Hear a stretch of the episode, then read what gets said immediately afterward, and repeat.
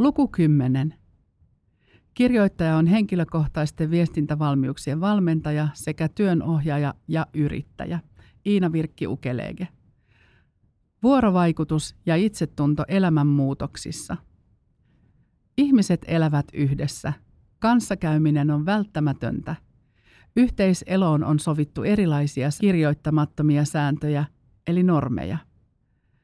Nämä vaihtelevat alueittain ja kulttuureittain – Aikakaudet tuovat mukaan mahdollisuuksia ja muotoja sekä välineitä kanssakäymiseen, mutta vuorovaikutuksen ja viestimisen merkitys sekä perustehtävä eivät poistu. Elämänkaaren eri vaiheissa tarvitaan kykyä kohdata ja viestiä, vaikka se ei aina tunnu helpolta eikä edes mielekkäältä. Ympäröivät ihmissuhteemme tarvitsevat yhteydenpitoa ja myös omien tarpeiden ja oikeuksien takia on kyettävä viestimään – vaikka usko itseen ja omiin kykyihin vaihtelee elämän tyynessä ja myrskyissä, on henkilön itsetunnolla suuri merkitys hänen mahdollisuuksiinsa vaikuttaa. Ja kun yhdessä suunniteltu elämä muuttuu erillään elämiseksi, ovat taitomme koetuksella. Kanssakäyminen yleensä. Vuorovaikutus on vuoroin vaikuttamista. Ihmiset vaikuttavat aina toisiinsa. Kun olemme hiljaa, vaikutamme toisiimme. Kun keskustelemme, vaikutamme toisiimme. Ja jos joku ryhmässä on pitkään hiljaa, myös hänen vaikutuksensa tuntuu yhteisessä ryhmässä. Vuorovaikutus on siis aina kokemus, joka ei synny yksin, vaan siihen tarvitaan toisia osapuolia. Keskustelu on vuorovaikutustilanne. Tämä tarkoittaa sitä, että keskustelun osallistujat puhuvat vuorotellen ja kuuntelevat vuorotellen. He myös samalla vaikuttavat toisiinsa. Vaikutamme toisiimme kaikissa kanssakäymisen tilanteissa, halusimme tai emme. Kun henkilö ei puhu, vaan kuuntelee, hän vaikuttaa sillä, mitä hän kuuntelee. Jos hän kuuntelee innostuneesti, empaattisesti, keskittyneesti, näkyy se hänen sanattomasta viestinnästään. Keskustelukumppani tulkitsee hänen suhtautumistaan ja asennettaan puhujaa kohtaan – Samoin jos ihminen kuuntelee ilmeettömästi, jopa vihamielisesti, aivan samalla tavalla vastaanottaja lukee hänen sanatonta viestintänsä ja päättelee sekä tulkitsee hänen suhtautumistapaansa puhujaa kohtaan. Se, miten vaikutamme toiseen, on kiinni sekä itsestämme että toisen tavasta ja kyvystä lukea viestintää ja vuorovaikutustilanteen elementtejä. Keskusteluun vaikuttaa osallistujien taito mukauttaa omaa toimintatapaansa havaitun ja tulkitun perusteella. Vaikuttaisiko keskustelu aidolta vuorovaikutukselta, jos sitä seuraisi sivusta? Moni keskustelutilanne näyttää vuorovaikutustilanteelta, mutta voi vaikuttaa myös siltä, että toinen on enemmän äänessä kuin toinen, ja silti osallistujat voivat kokea keskustelun täysin tasavertoiseksi ja tasapainoiseksi – Vuorovaikutus ei ole mekaaninen suoritus. Puheenvuorojen kestot eivät ole ennalta määrättyjä, eikä niiden pituus suhteessa toiseen keskustelijaan ole oleellinen. Vuorovaikutusta ei voi suorittaa. Ihmisellä on tarve tulla kuulluksi ja nähdyksi. Aito vuorovaikutus on tunnekokemus ja yhteinen kokemus ennen kaikkea. Viestintäkulttuuri ja sen ihanteet elävät. Monet läheiset ystävät puhuvat nykyään jo paljon toistensa puheenvuorojen päälle. He tekevät tarkennuskysymyksiä ja vauhdittavia tai vahvistavia lausahduksia ja saattavat huudahtaa niinpä, tosiaan, aivan ja niin edespäin sopivissa väleissä. Tämä ei ole perinteistä suomalaista puhekulttuuria. Me kun olemme täällä Pohjolassa tottuneet vaihtamaan puheenvuoroja siten, että puhejaksojen välissä on pieni pätkä hiljaisuutta – Tauoilla on ollut puheenvuorojen säätelyssä selkeä tehtävä. Tauosta toinen tietää, että oma vuoro voi alkaa. Elämme edelleen murrosvaiheessa, jossa puhekulttuurin uudet ja vanhat tottumukset ovat ristikkäin käytössä. Mikä onkaan se kohtelias tapa puhua ja kohtelias tapa kuunnella, vaihtelee siis keskustelukumppaneiden välillä. Monipuolinen ja taitava keskustelija osaa lukea tilanteen normistoa, eli kirjaittamattomia sääntöjä, ja mukauttaa omaa toimintatapaansa keskustelevan ryhmän tai keskustelukumppanin tapaa lähemmäksi, silti säilyttäen kohteliaan käytöksen ja keskustelua innostavan ilmapiirin. Olemme oppineet jo kotoa keskustelun normiston. Vanhemmat ovat varhaisen vuorovaikutuksen vaiheessa opettaneet lapselle vuorovaikutuksen merkityksellisyyttä ja toiminnan rooliodotuksia. Vauvan tarpeita täytettiin ja hänen reaktioihinsa vastattiin. Se, millainen keskustelija sinusta on kehittynyt, riippuu paljon siitä, millaisessa vuorovaikutuksen ympäristössä olet kasvanut. Millaista aktiivisuutta arvostettiin, millaista hiljaisuutta arvostettiin? Kannustettiinko sinua osallistumaan vai kannustettiinko vaikka kuuntelemaan? Kuuluiko keskustelu aikuisille vai tulitko kuulloksi omana itsenäsi myös aikuisten ja vieraampien aikuisten silmissä? Kaikki kokemukset ovat rakentuneet sinun omaa käsitystä itsestäsi keskustelijana ja keskustelun osallistujana – Tästä on syntynyt perusoivalluksesi siitä, millaista on vuorovaikutus ja kanssakäyminen sosiaalisissa tilanteissa. Tämän perusteella jokainen meistä on valinnut oman tavan selviytyä ja osallistua, tulla kuulluksi ja nähdyksi ryhmätilanteessa. Millainen olet vuorovaikutuksessa? Omat vahvuudet vuorovaikutuksessa ovat muovantuneet elämämme aikana. Oletko halunnut olla näkyvä persoona tai vetäytyvä tarkkailija – jos valitsit näkyvämmän roolin, sait automaattisesti enemmän harjoitustilanteita jo lapsena ja nuorena. Olet todennäköisesti kehittynyt vaikuttavaksi puhujaksi. Jos taas pysyit tarkkaavaisessa roolissa, olet kerryttänyt paljon informaatiota itsellesi ihmisten käyttäytymisestä ja tavasta keskustella sekä olla vuorovaikutuksessa toisten kanssa. Todennäköisesti myös kuuntelutaitosi ovat silloin keskimääräistä paremmat. Valitsit luonteellesi omenaisen tavan osallistua ja sen tuella sinulle on rakentunut suhteellisen pysyvä minäkäsitys eli ikään kuin identiteetti itsestäsi puhujana ja kuuntelijana. Vaikka näitä pidetään melko pysyvinä ominaisuuksina, on silti mahdollista kehittää omaa taitavuutta läpi koko elämän. Saatatkin huomata elämänkaaren edetessä, että olet tullut paremmaksi jossakin vuorovaikutuksen osa-alueessa, jossa olet kokenut olevasi taitamattomampi – Monipuoliset viestintä- ja vuorovaikutusvalmiudet ovat kaikkien saavutettavissa, vaikka ne saattavatkin vaatia tavoitteellista harjoittelua. Itsetunto vuorovaikutuksen taustalla. Itsetunto on käsitys omasta itsestä. Psykologian professori Liisa Keltikangas Järvisen mukaan jokaisella meistä on sisäinen ja ulkoinen itsetunto. Sisäisen itsetunnon mittaaminen ja havaitseminen on vaikeaa, sillä useimmiten käytämme ja näytämme ulkoista eli julkista itsetuntoa enemmän. Se on siis käsitys, jonka toinen ihminen meistä tekee sen perusteella, mitä olemme itsestämme halunneet hänelle näyttää. Sisäinen itsetunto, yksityinen itsetunto, on oma käsityksemme itsestämme, jota ruokimme omalla sisäisellä puheella. Aika monella meistä sisäinen itsetunto on paljon ankarampi kuin ulkoinen itsetunto. Se voi olla jopa yltiöankara, ikään kuin ruoskiva ja pyrkii parempiin ja parempiin suorituksiin jatkuvasti. Näiden kahden itsetunnon keskinäinen suhde vaikuttaa siihen, miten uskallat ottaa käyttöön omia voimavarojasi. Elämän muutostilanteissa ja kriisivaiheissa, mitä erotilannekin on, saattaa siis varmuuden kokemus haittua. Siihen vaikuttaa se, miten sinua on aiemmin elämässä kohdeltu ja miten itse kohtelet itseäsi. Kyky joustaa ja mukautua on yksilöllinen ja jatkuvasti onneksi myös kehittyvä. Nykyään arvostetaan paljon itsetuntemusta. Henkilö, joka tuntee itsensä hyvin, on varmempi ja vakaampi uusissa tilanteissa. Nuorena ei voi tuntea itseään yhtä hyvin kuin pidempään eläneenä. Tämä totta kai vaikuttaa meidän toimintaamme ja tekemiseemme. Itsetuntemus ei kuitenkaan tarkoita samaa kuin itsetunto. Itsetunto on sisäinen käsitys omasta minästä. Se on ikään kuin oivallus siitä, kuka minä itse olen. Itsetunto voi olla heikko tai voi olla niin sanottu huono itsetunto. Itsetunnen rakennusainokset ovat syntyneet jo lapsesta alkaen siitä käsityksestä, miten meitä on vuorovaikutustilanteissa kohdeltu ja millaista vaikutusta meillä on ollut vuorovaikutustilanteissa ja lähisuhteissa – Toki persoonalliset tarpeet ovat erilaisia ja kaikkien ei tarvitse olla samanlaisia. Yksin viihtyvä ihminen voi olla hyvinkin hyvä itsetuntoinen ja onnellinen. Ja seurassa puhelias ulospäin suuntautunut, jopa riehakaskin keskustelukumppani saattaa myös olla hyvä itsetuntoinen ja onnellinen, vaikka he ovat aivan erilaisia persoonallisuuksia ja käyttäytyvät toisilleen vastakkaisella tavalla. Hyvä ja terve itsetunto on riippumaton persoonallisuuden piirteistä ja niin sanotuista temperamenteista. Terve itsetunto kestää elämässä eteen tulevia muutoksia eikä heikkene kuin tilapäisesti uusissa elämänvaiheissa.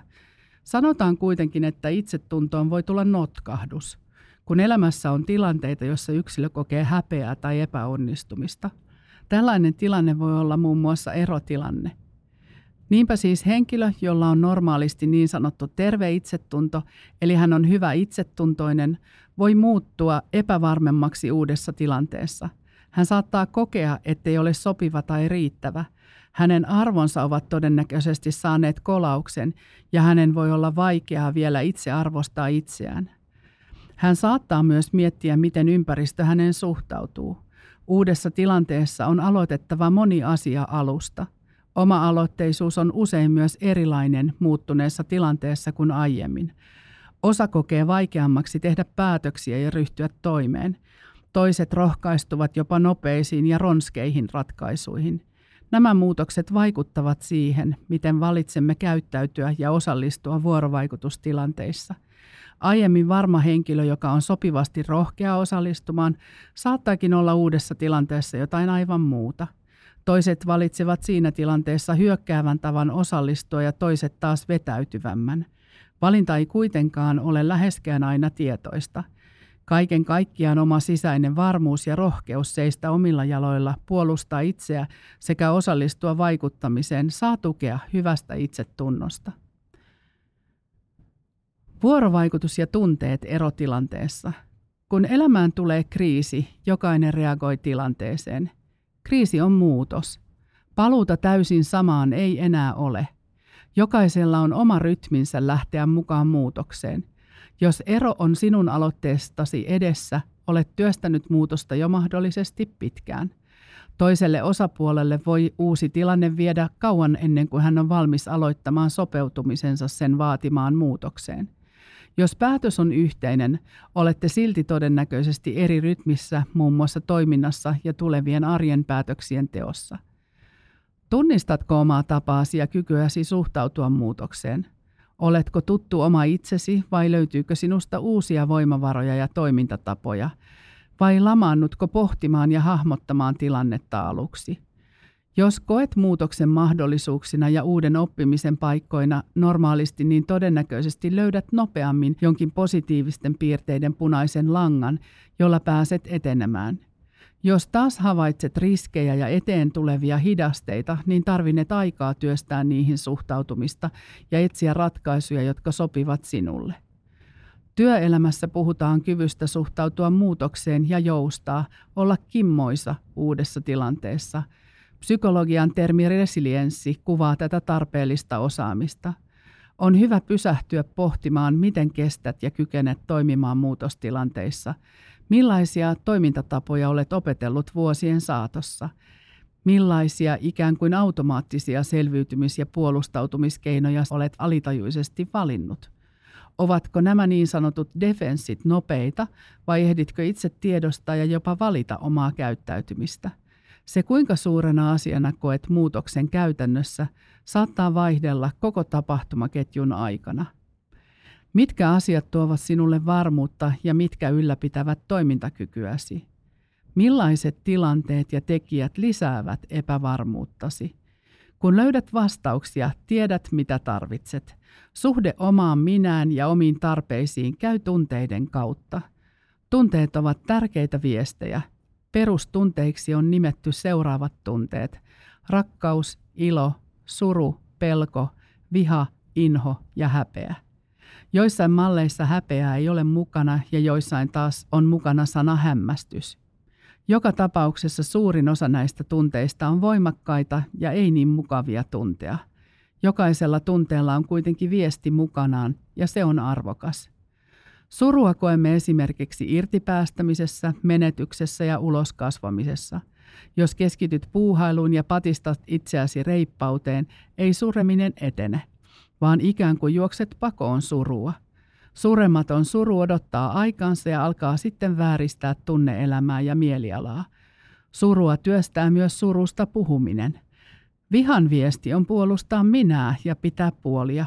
Jos vihan viesti jää kuulematta ja ilmaisematta, se voi myös kasvaa ja tulla ulos suurempana kuin alun perin olisi ollut. Ilmaisematon tai purkamaton vihaisuus hakee ulospääsynsä, vaikka psykosomaattisesti. Padotut ja tukahdetut tunteet purkautuvat usein vuorovaikutustilanteissa itsellekin odottamattomalla voimalla. Ja monesti näin tapahtuu niin sanotusti väärään osoitteeseen. Ei ole epätavallista, että muun muassa asiakaspalvelijat, päiväkodin työntekijät tai muutkin arkiset rutiinikontaktit ovat tunnekriisien yllätyspurkauksien kohteena. Tunteiden tunteminen on siis tärkeää. Eron vaiheisiin saattaa kuulua myös niin sanottu turtavaihe, jolloin mikään ei tunnu miltään. Silloin tunteiden akku on jumissa tai tyhjentynyt. Etsi itsellesi tukea ja tekoja, jotka auttavat sinua.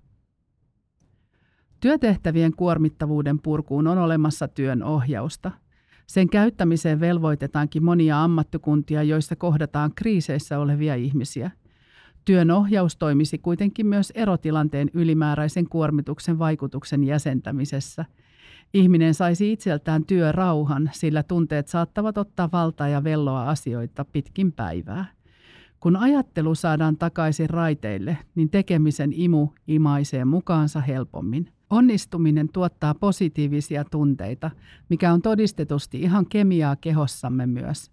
Purkaako sinun tunnetilojasi parhaiten fyysinen rasitus vai henkinen keveneminen, vaikka rentoutus tai retriitti? Miten saat parhaiten yhteyden itseesi? Luonnossa liikkuminen ja oleminen on monille voimaannuttavaa. Veden äänet ja metsän vaikutus jo tunnistetaankin laajalti parantavina – Erotilanteessa elävän henkilön ohjeeksi myös erilaiset kosketushoidet sekä hieronnat ovat tehokkaita, sillä etenkin pienten lasten lapsiperheissä vanhemmat antavat hellyyttä ja turvaa, mutta eivät sitä itse samalla tavalla saa kuin aiemmin. Oman kehon ylitilaa, stressiä kannattaa pyrkiä purkamaan ja vaimentamaan. Tie tunteisiin voi käydä myös kehon sekä aistien kautta. Jos omat akut ovat tyhjiä ja mielikuormittunut, ei ole helppoa antautua avoimesti vuorovaikutukseen ja altistua sen kontaktin tuomille tunteille ja kokemuksille. Tasapainoinen ihminen on laadukkaan kohtaamisin vahvin mahdollisuus.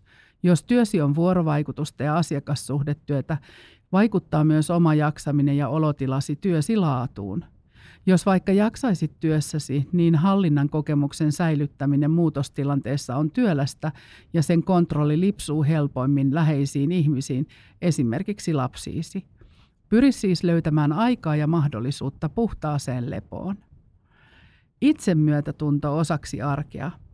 Erotilanne on yhtä muutosta. Sen pyörityksessä voi olla rankkaa elää – vaikka asioiden järjestäminen ja järjestäytyminen helpottavat oloa, niin on myös tärkeää antaa aikaa itselle ja opetella kuuntelemaan omaa itseään. Mitä minulle kuuluu nyt? Voit ottaa tavaksi tai jopa kirjoittaa kalentereisi hetken, jolloin kuuntelet itseäsi ja omia tarpeitasi. Tähän voi liittää rentoutumisharjoituksen luontevasti. Paranna myös tapaasi kohdella itse itseäsi. Harjoittele arvostava sisäinen puhetavaksesi – Itsensä solvaamisella ja väheksynnällä viet voimavarojasi ja estät onnistumista. Eron jälkeinenkin aika on kuin toipilas aikaa. Silloin ei vielä vaadita huippusuoritteita, mutta harjoitellaan toiminnan muotoja ja luodaan uusia tapoja.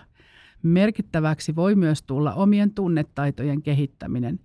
Itse myötätuntoa voi tukea erilaisilla läsnäoloharjoituksilla – kävely rauhassa haahuillen, kupponen termoksesta auringossa, tuuli vuoren harjanteella tai aukealla, aistikokemuksia sekä tavoitteetonta olemista, niin kuin sinulle itsellesi sopii. Sinä riität.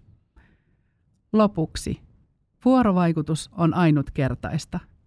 Ilman erotilannettakin aika, jossa elämme, on koetellut vahvasti sietokykyämme ja ihmisen tarve kokea turvallista vuorovaikutusta on kasvanut.